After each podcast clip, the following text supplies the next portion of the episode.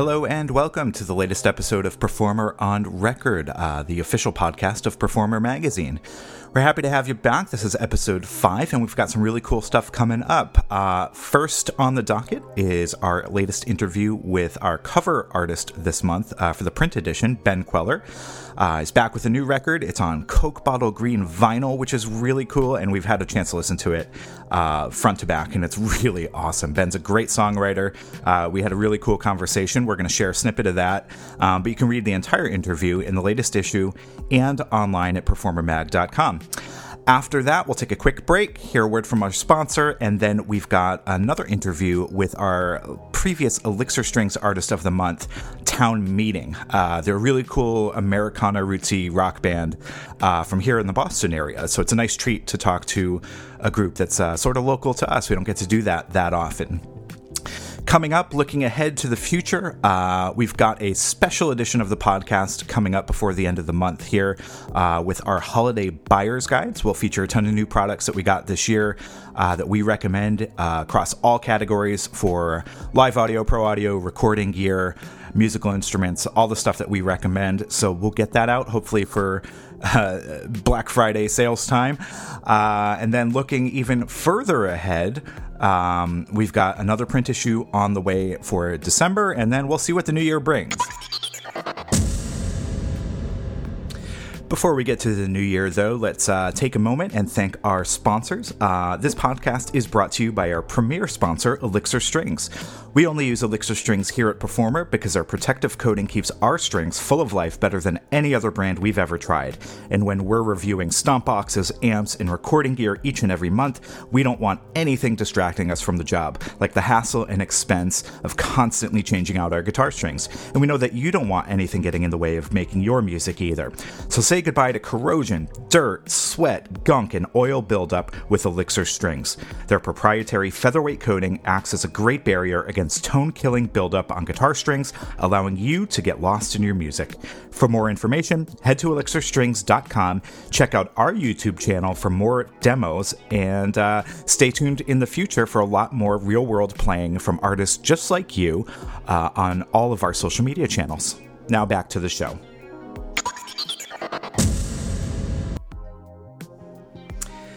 And we're back. A uh, bit of bad news. We are expecting a vocoder uh, here at the office shortly, and I was planning to annoy everybody and do the entire episode's voiceover using the vocoder, but it looks like that's not going to happen. Uh, so instead of delaying this episode getting up online, uh, maybe we'll have a special treat for a future episode, uh, an entirely vocoded episode, uh, after which you will all probably write in with furious hate mail.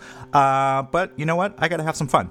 So, anyway, before I uh, ramble on any further, uh, let's cut it there. Let's head over to the Ben Kweller interview. We'll give you a snippet of that, uh, and then we'll catch up with you before we head into the town meeting interview. So, here we go. We'll kick it over to Ben.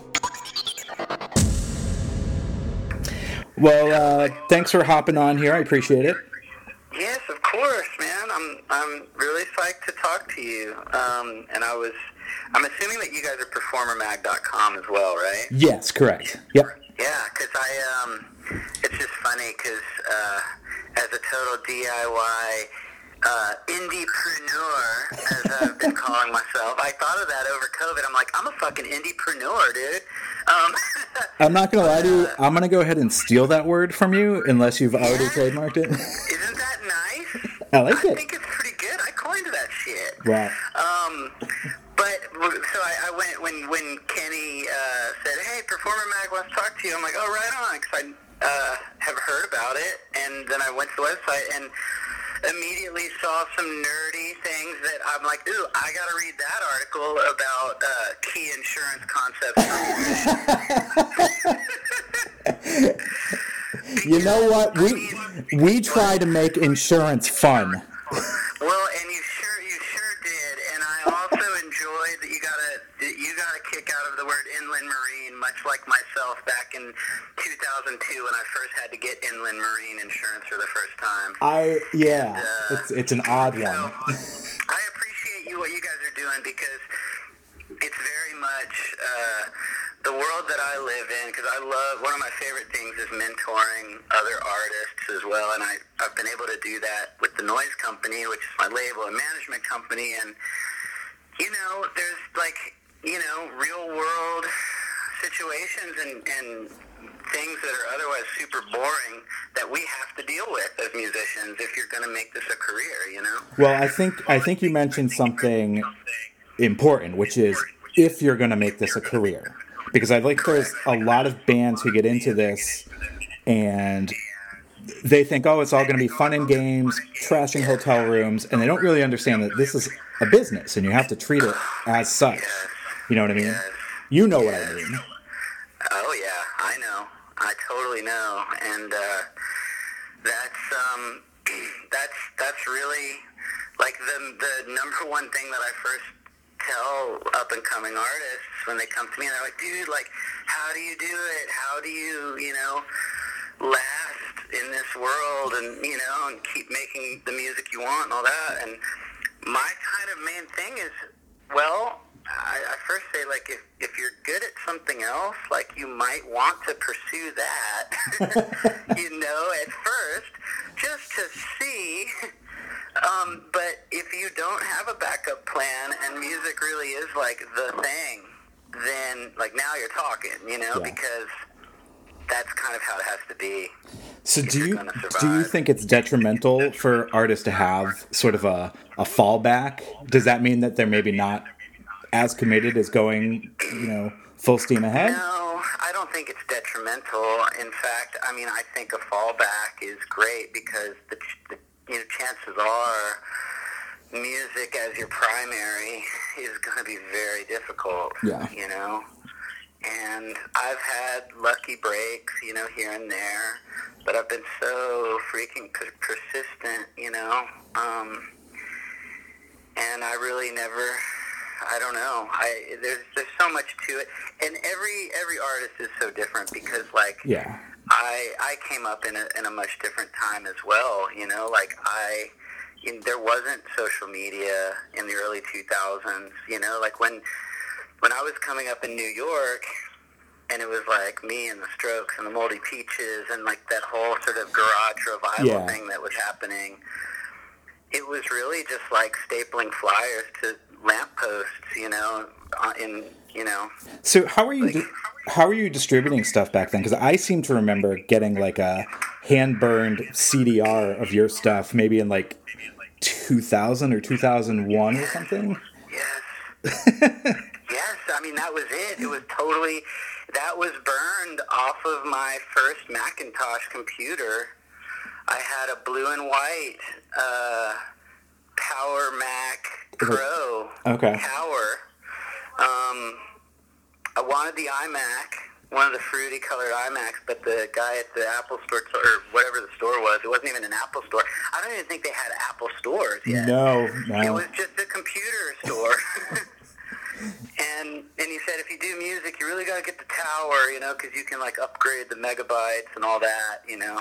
And at the time, it probably seemed really fast with only like, you know, a few gigs, like you know, yeah, I, I remember those old G3 towers with like a 300 megahertz processor. That's it, dude. Power PC. And it had the little hinge and on the side. You could open it up. that was it, man. And I burned, you know, discs. Um, well, it was kind of crazy because, you know, before, like in my previous life, um, of which I've had a few, I feel like at this point, like it was my band Radish um, when I was a teenager. And when I moved to New York in 99, technically we were still signed to Mercury Records. Yeah, so you had label and, support behind you, right? At that point? Well, or no? Radish did. Right. Radish had label support for one album. Okay. And then we wanted to spread our wings, and I wrote this complete opus. It was a double album, 18 songs and delivered it to the record label, and they didn't know what to do with it. And Mercury got bought by Poly Polygram, or Universal got Universal bought Polygram. Some yeah. big corporate merger happened, and there were all new people that came in. and no one wanted to do anything with Radish because they were like, "Well, we didn't sign you; it was the old regime that signed you." That happens so Um, often. but they were like, "But you know, like maybe we can do something with you. We'll see." And so it was kind of the typical major label, like sit around and wait. yeah. And so I eventually got frustrated with that. So I started recording my own songs on that blue and white Mac, and I burned CDs. And the first kind of quote unquote real one was called Freak Out. It's Ben Kweller, and that one I actually mass produced, like made a thousand of them Yeah. and that's the one that got in the hands of Evan Dando, which really was kind of he was like the first connector that really kind of changed everything for me. And um, because up until that point, it was all just music industry people that were kissing my ass and just like saying like you're like the next Kurt Cobain, you know, and all this bullshit. But when Evan got a copy of the CDR, it, it was actually like this artist that I respected and looked up to me, So- finally recognizing. So was that like Yeah. real validation for you? Exactly. Cool. Exactly. And since then, you've been pretty much uh, DIY for for the most part. Is that right? Yeah, so pretty much, um, eh, pretty soon after that time, like around that time, ATO Records was uh, starting up, and they, one of the founders of that label, Michael McDonald, not the Doobies, but I, I was about to Um, say not the- not. yeah. Yeah. um, he came up to me at a gig, actually, that I was playing with Evan Dando and Ben Lee, and said, We're starting a record label with Dave Matthews, and we really love this CD, and we'd love to, you know, talk to you. And so I basically signed right away with them. Like the day that I signed the release papers for Radish, I signed as a solo artist to ATO. So from one thing to the next. exactly. And then we went on to obviously put out Sha Sha and then On My Way and Yeah. Ben Kweller and then Changing Horses. And that was it really, at that point, uh, we decided to move to Texas, my wife and I, and we had our first son, Dorian. And my deal was up with ATO in 2008 or 2009. So this was after the self-titled record. Correct. Okay. Self-titled was 06. Yep. And so I did one more. I had one more record with ATO, and I wanted to make this country record. And because, like, my whole life, I, you know, would always write different songs and kind of put them in different buckets. And every once in a while, a country song would pop out. And so I would, like, I always, I had, to, had this running list, country album. and, and then after self-titled was done, I'm going through my notes and and I was looking at the country album list, and I was like, oh shit, man, I should just like record these, you know. And um, I I did my first four albums in New York City. Grew up in Texas. Thought it'd be nice to kind of get out of the city, and, and obviously, if I'm gonna do some some country music, I might as well get back to my homeland Yeah. of Tejas, and so we actually rented out Spoon Studio in Austin, which is one of my favorite studios here, and recorded Changing Horses. And at that same time, uh, you know, I, I knew kind of in the back of my head that it was the last album with ATO, yeah. according to the contract. Um, and did Changing Horses, had a great tour, like toured all over the world on it. It was really fun to sort of introduce a bunch of these like indie rocker kids, like my fans, into like the pedal steel and like dobro. And, Give 'em a little and, twang. You know, and everyone was like, "Wow, like you're making country cool. Like, how did you do that?" You know, I'm like, "Country is cool, man."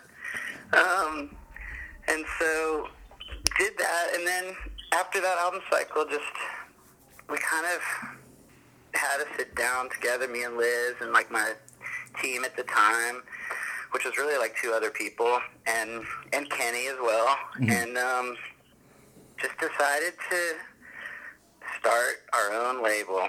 Now, did you did you have any lingering issues with ATO, or you just felt it was time to do your own thing? It was just time to do my own thing. Yeah. I love ATO. I'll always be an alumni of ATO. I mean, I was I was their first signing. I was their first worldwide signing. Yeah.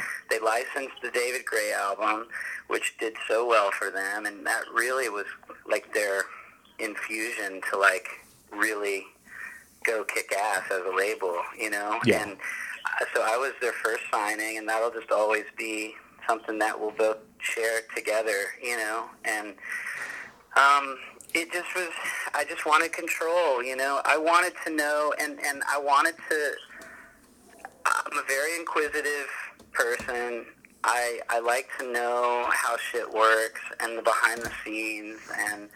Um, even if it's ugly and dirty on the inside, I want to see it, you know. And I wanted to know that, like, if something's gonna fail, like, I at least wanted to fail on my own terms and know that we gave it our best shot instead of just being another artist sitting on the sidelines, hoping that someone else is going to make something happen on my behalf. Which I felt like at that point I had been doing, you know, for many years at that point. So, can I ask you something about making the transition?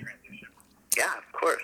Is there anything that you missed going from having that label support to going and starting your own label and doing the recording stuff yourself? Is there anything that you feel like you got from ATO that you didn't have initially on your own that was that was a good thing, that was a positive thing?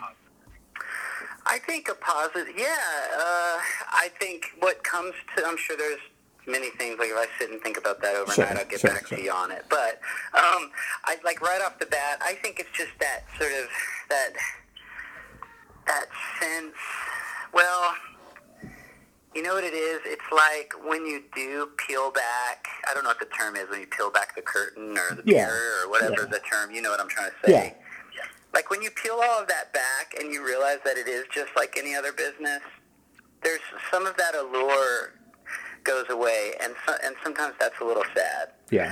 Um, I think, you know, there's something beautiful about like just being an artist and you know flying overseas to Japan and like knowing that just shit's taken care of and things just seem kind of automatic and Yeah. so there is something really fun about that, but also you know as you grow up and as you just learn how the world works or if you try to run any business, like a lot goes into making that automated vibe happen. Yeah. It's not as You easy know? as it looks. Exactly. And so, sure, like there's there's things that I loved, you know, about being on a label, but the what I'm what I've a- what I'm able to achieve like with my team now and like really being like a business owner, as cheesy and horrible as that sounds, like I'll take that over anything else any day. So, what was the first thing you did on your own? Was that go fly a kite? Yep. Okay. A. And that almost brings us up to present day. I mean, that was only a couple years ago. I know. I know. So I've got a it- lot changed. I've got to ask the big question. Uh, 2020 has been kind of a cluster for most people. How have you been Totally. holding up? And, and is that kind of what spurred the new record, or was it already in the works before the the, new world? record was already in the works. okay. Um, yeah, like I was actually gearing up. Like 2020 was going to be like super kick ass, and Did you have a tour planned like everyone else? gonna- exactly. um, I had great touring stuff Oh, planned, no. and like through the summer, and um, and actually perhaps biggest of all, like what I was most excited about was I was flying to England to write with Ed Sheeran for his new album. Oh boy, and that got canceled. Dude, I was supposed to leave like March 20th. Oh no! It was right. Right when everything when happened, It yeah. happened. Yes. And so, anyway, that of course, that was actually the the biggest bummer for me personally, just because I was so excited for that. Sure, You know, and, sure. and he's such a he's a great writer and a great friend, and um, just to you know to, that that invite meant the world to me, and uh, you know, hopefully we'll we'll make it happen again. But um, but yeah, I mean, there was a lot, um, and then but it's kind of funny because and like me and Lizzie were kind of laughing about it last night, like because everyone obviously is asking, like, how's the music business, you know? And it's almost like we're so used to reinventing the wheel. I know. COVID, COVID's just another fucking thing. Well, that's the thing. When everything shut down, who were the first people to pop up with a new business plan? It was all these bands doing live stream concerts. They're like, all right, I got to make a buck somehow. Exactly. I know. They're like, I'll figure out Zoom. Sure. Yeah, I'll figure it out. Exactly. So, were you able to record before things shut down, or have you been kind of recording Yeah. since? Okay. So uh, yeah, I I recorded. Hey, actually, hold on real quick. Let me grab something.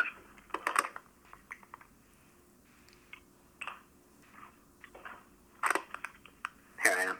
Okay. Um, yeah, I recorded the album right before I finished it right before the lockdowns, Oh, okay. That's good. and I was able to, and I got it mastered during the lockdowns. Because that was easy. The guy that always masters my stuff is Howie Weinberg. He's out in LA. and- He he does everybody's everybody's Oh, I love him. And at this point, I can just send him stuff, and I don't even give him notes anymore. He just knows what I like to hear, and it's just he's a beast. Um, and so, yeah, so he mastered it over uh, COVID, and but you know, like another thing, even before COVID happened, like another reinvention of the wheel is sort of like this new incentive, like we're, we're incentivized or the di- being disincentivized to release albums, which is kind of like a really weird thing. But it's I'm sure you've noticed it, like especially with the way Spotify works. Yeah. Um, you can really own like whenever you upload music to Spotify, you can submit one track to editors. Yeah, well, I noticed a couple weeks back, or it might have been a month or so ago, like a new Ben Kweller single pops up on my Apple Music feed. I'm like, oh, Right. okay, well, that must mean a new album's coming, or maybe not. Maybe it's a, maybe it's a string of singles. So- maybe it's just that. Okay, well, so here's like for all your readers who are interested in like the behind the scenes stuff, Yeah. which there are more than ever. We have more DIY musicians now, and bless them all, you know.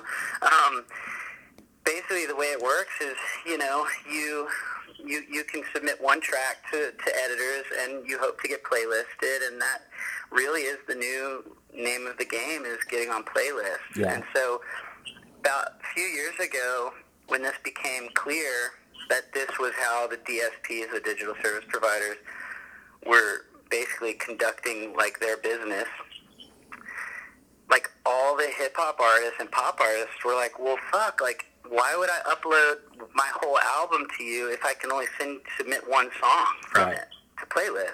If you're only going to listen to one song, why give you my whole album? I'm just going to keep giving you singles. Yeah.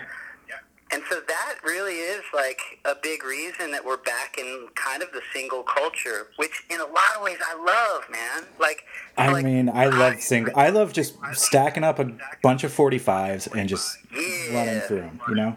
Yeah, exactly, dude. And it's you know it's it's kind of cool. I, I dig it. I now I love the album as an art form. I'll always love albums, and there's nothing like a good album. But I'm afraid like the attention span of people is just diminishing every day. So, um, well, which kind of brings me to what how I'm rolling out Circuit Boredom. So, Which- are you doing it like one track at a time? Well, um, uh, so I have done. I, I've done, you know, a single here and there, and Yeah. I'm building up, basically, kind of dripping out singles. But I'm releasing physical first. Okay. So, so we just announced the vinyl. Yep. So the vinyl, the vinyl comes out in October, right?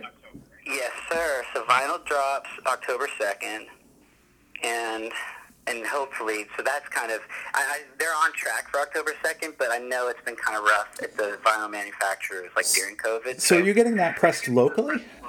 yeah, so we, That's here in. Austin, we have a new we have a vinyl plant. That's really cool. So who who's doing that for you? It's called Gold. They're called Gold Rush Okay. Records, and uh, they're here in Austin. And uh, the woman, it's like an all-woman-run business.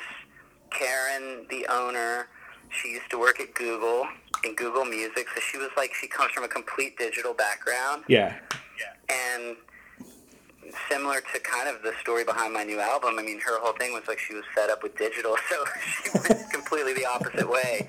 Um, and so the way that I'm, you know, dropping Circuit Boredom, which is basically it has just sort of become this album all about the lockdowns in a lot of ways because all we are doing is staring at our screens. Yeah. So I'm basically trying to push the vinyl out to give my fans something tangible and real. And then we're going to drop the album digitally on the DSPs on January 1st to slam the door on 2020. so literally at midnight when everyone's awake, the new Ben Kweller album will be live on all the Very DSPs. cool. Ho- hopefully, it'll bring bring us better luck in 2021 than we've had this year. I know, I know, hoping so.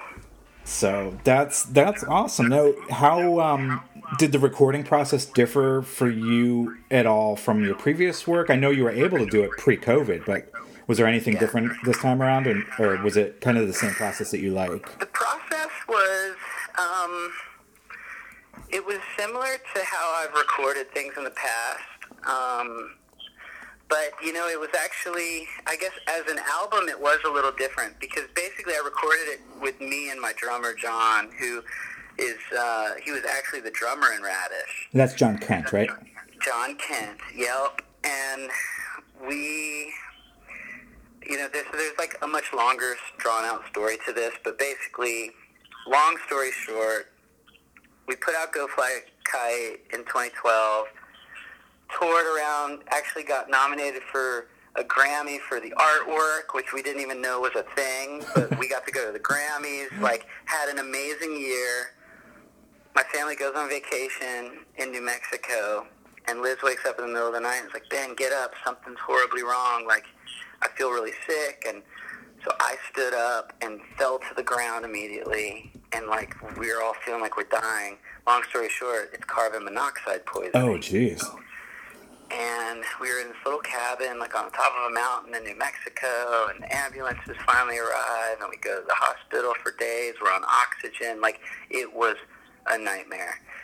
And so, and the doctor's like, "You guys were 15 minutes away from not waking up. Oh, like it's a miracle, really." And so I get home and I'm just, I called Kenny, I called Jackie, now Pam, my booking agent over at Paradigm, like everyone on the team, like, I'm done. Cancel everything. Like, I almost died, and like, I just, I don't want to leave the house. I'm just fucking done, you know? And so weeks turned into months.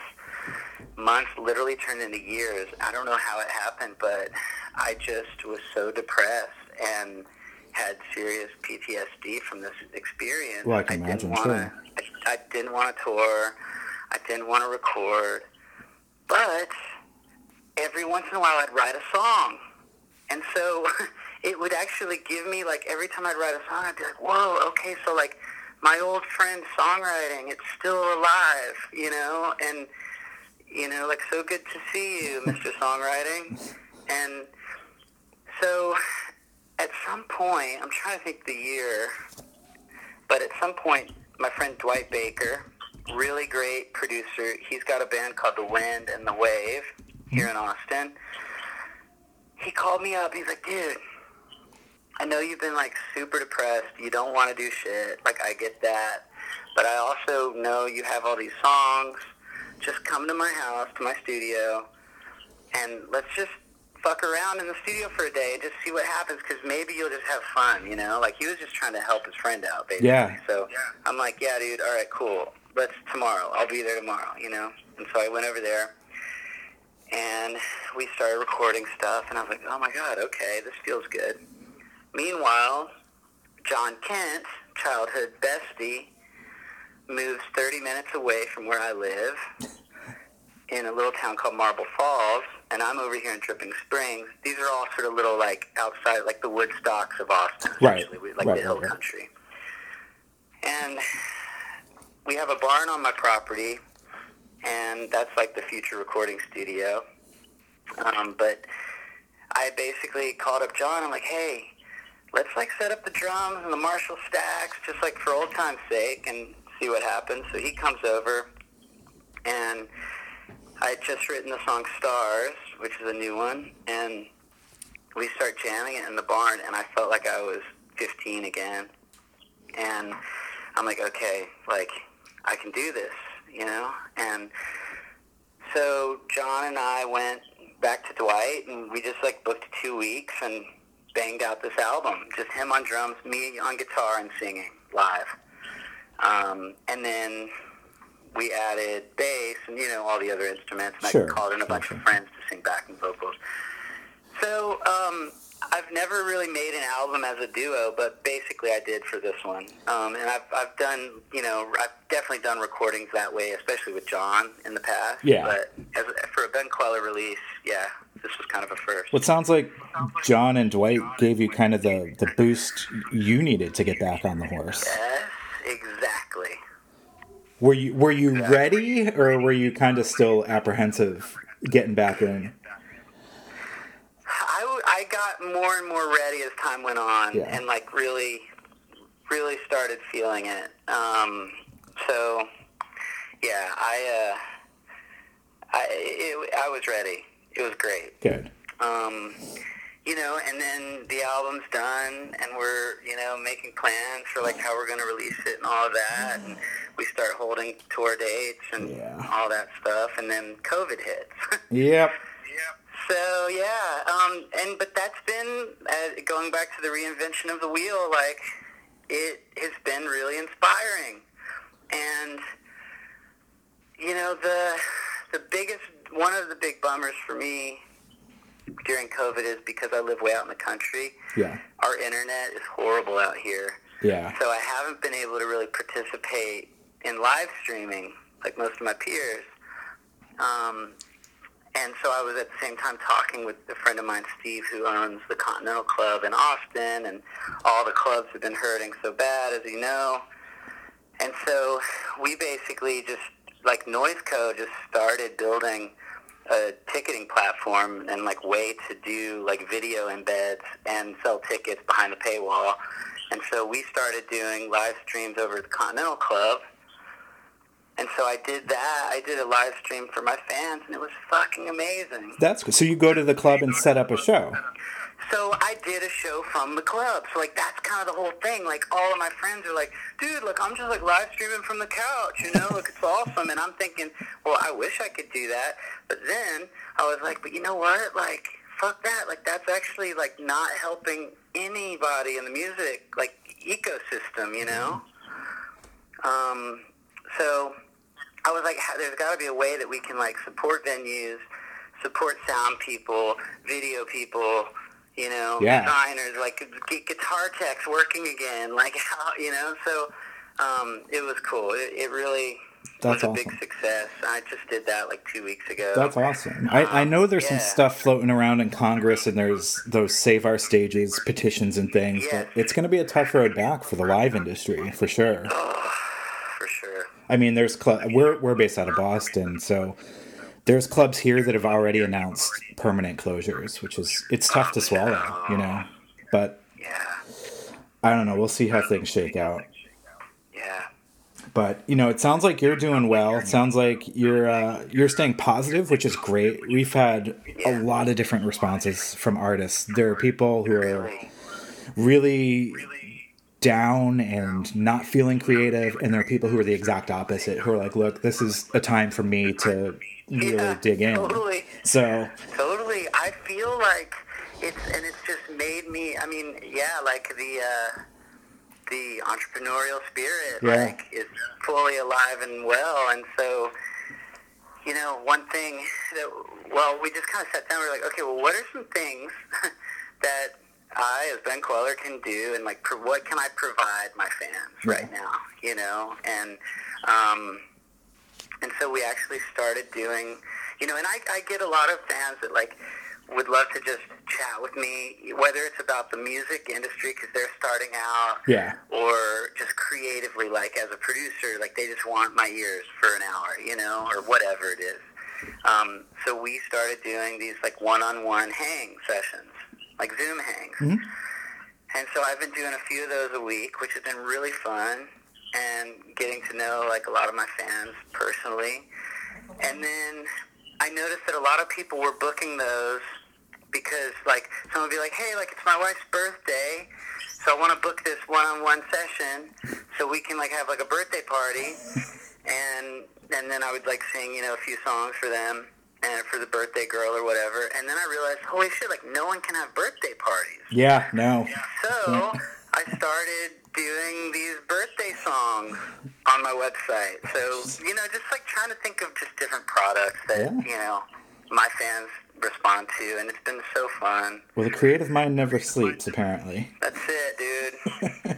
Well, I'm looking forward to getting the new album. I'll tell you that. I appreciate you still doing what you do and staying true to it. Um, I've been a huge fan of your songwriting, like I said, probably since I first got that burned CD in a dorm room 20 years ago. You know. Yeah, dude.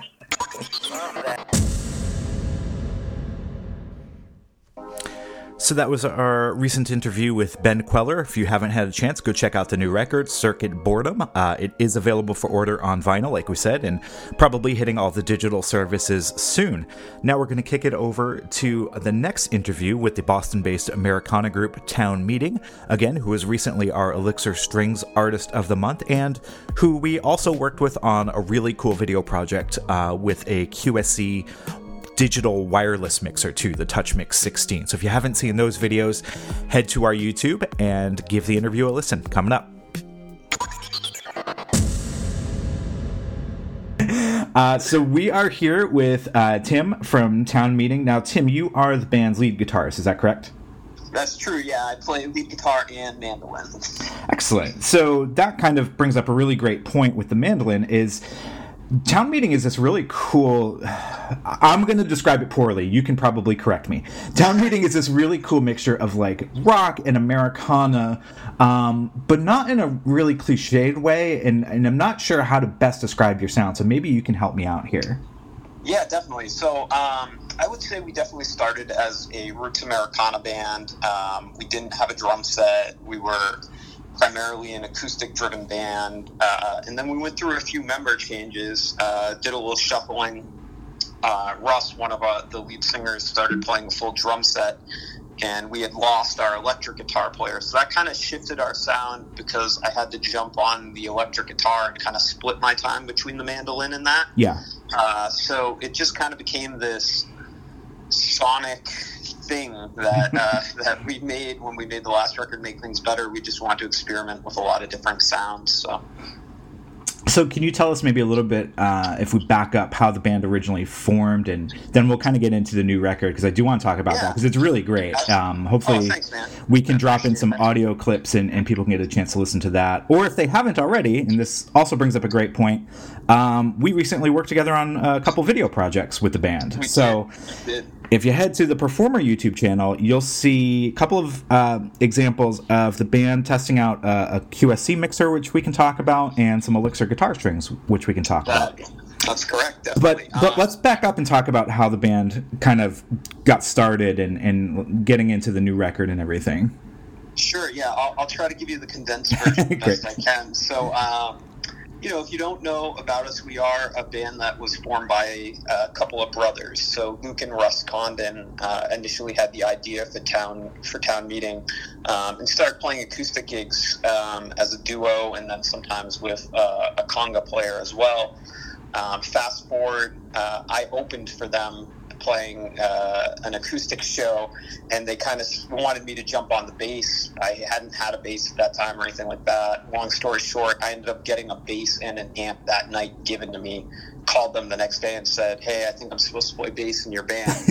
um, so that so that happened, and then uh, their youngest brother Brendan joined, and their father-in-law at the time. Um, Dean jumped on electric guitar, and, and that's kind of how the band was birthed for a while. And we were this just kind of uh, family band, I Yeah. guess. Uh, with me being the one, the one sort of outsider, uh, it was a unique situation where Luke and Russ. Um, both of, of their father-in-law uh, was this one guy Dean. He, they had married sisters, and so it was, Oh, wow. it was an interesting. So it's a real family affair, this band. Yeah, yeah, it, it really was at that time. So, uh, so that was kind of how it all came together. Um, was you know just a, a couple of brothers that put a band together. So let's talk about the new record. Um, I know we've previewed a couple of clips in the videos themselves, and I've had a chance to listen to the whole thing, and it's it's really great, top to bottom. Um, what what's your guys' recording and songwriting process? Is there one primary writer in the group? Do you all kind of collaborate on that? Maybe you can give us uh, a good sense of what the creative uh, process is like for the group. Sure, yeah. I'll, I'll start with songwriting and then kind of dive into recording. Great. Um, so, this record, more than any, was a real collaborative effort. Um, there's very few songs that I would say one person wrote on this album, and, and I can't really pull one off the top of my head. But uh, the beautiful thing about technology is we do a lot of sharing of you know voice recordings and, and sound memos, text to each other. Uh, where someone might say, "Hey, I have a I have a couple of verses and a chorus," or "Hey, I've got this riff," or "Hey, you know, I have this idea," and then we get together and we we really kind of write as a as a team. Um, and I think more so on this record as opposed to previous ones where it may have been, you know, a couple guys would come in with, "Hey, I've got these three songs. I have these three songs. I have these. Let's go record those." Gotcha. Okay. So, so it's definitely a collaborative effort. Um, we did track this record in Boston with uh, Dan Cardinal at Dimension Sound Studios, who the man's a genius. Uh, he's worked with um, some bands that you may know. He's worked with Josh Ritter, Darlingside, Lake Street Dive, um, Ballroom Thieves, to name a few. And uh, it's a pretty good track record to have. yeah, and, and so he he helped produce, um, make things better, and he actually made the record better through his production. So uh, yeah, we just have a lot of trust for Dan and a lot of respect for Dan and his opinion, and he really helped shape the songs. So, question for you on a songwriting front: um, you said that sure. the previous efforts have been more someone will come in with a song.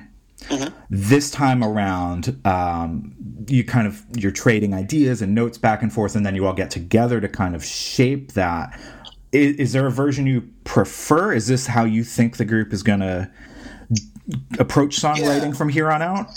So uh, I think this is where we're at our best, right? You know, I, I think that when you get a, a sum of all the parts as opposed to just one, um, you get that push and pull in songwriting where instead of when one person writes a song, you, you have one vision. Yeah. So there's there's that one path. Whereas this is you've got five guys coming together saying, how can we make this the best thing that it can be? And, you know, that it's, it's not easy. It certainly leads sometimes to disagreements or, or little kind of quarrels among us. But, um, but I believe that that's what makes the songs their best.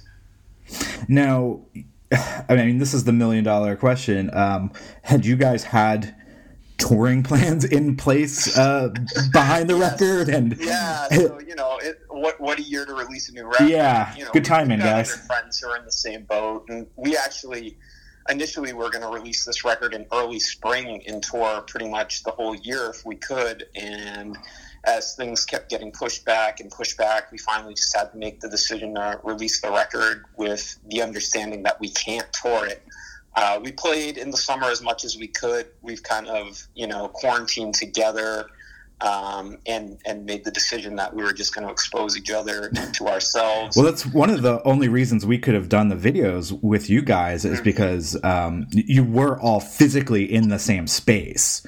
Right, so it was easy yeah. for us to ship you a mixer and have have you guys, you know, perform with it because you were all together. I think had we selected a different group and maybe they all lived in different parts of a town and weren't able to do that might have been a, a little bit tougher.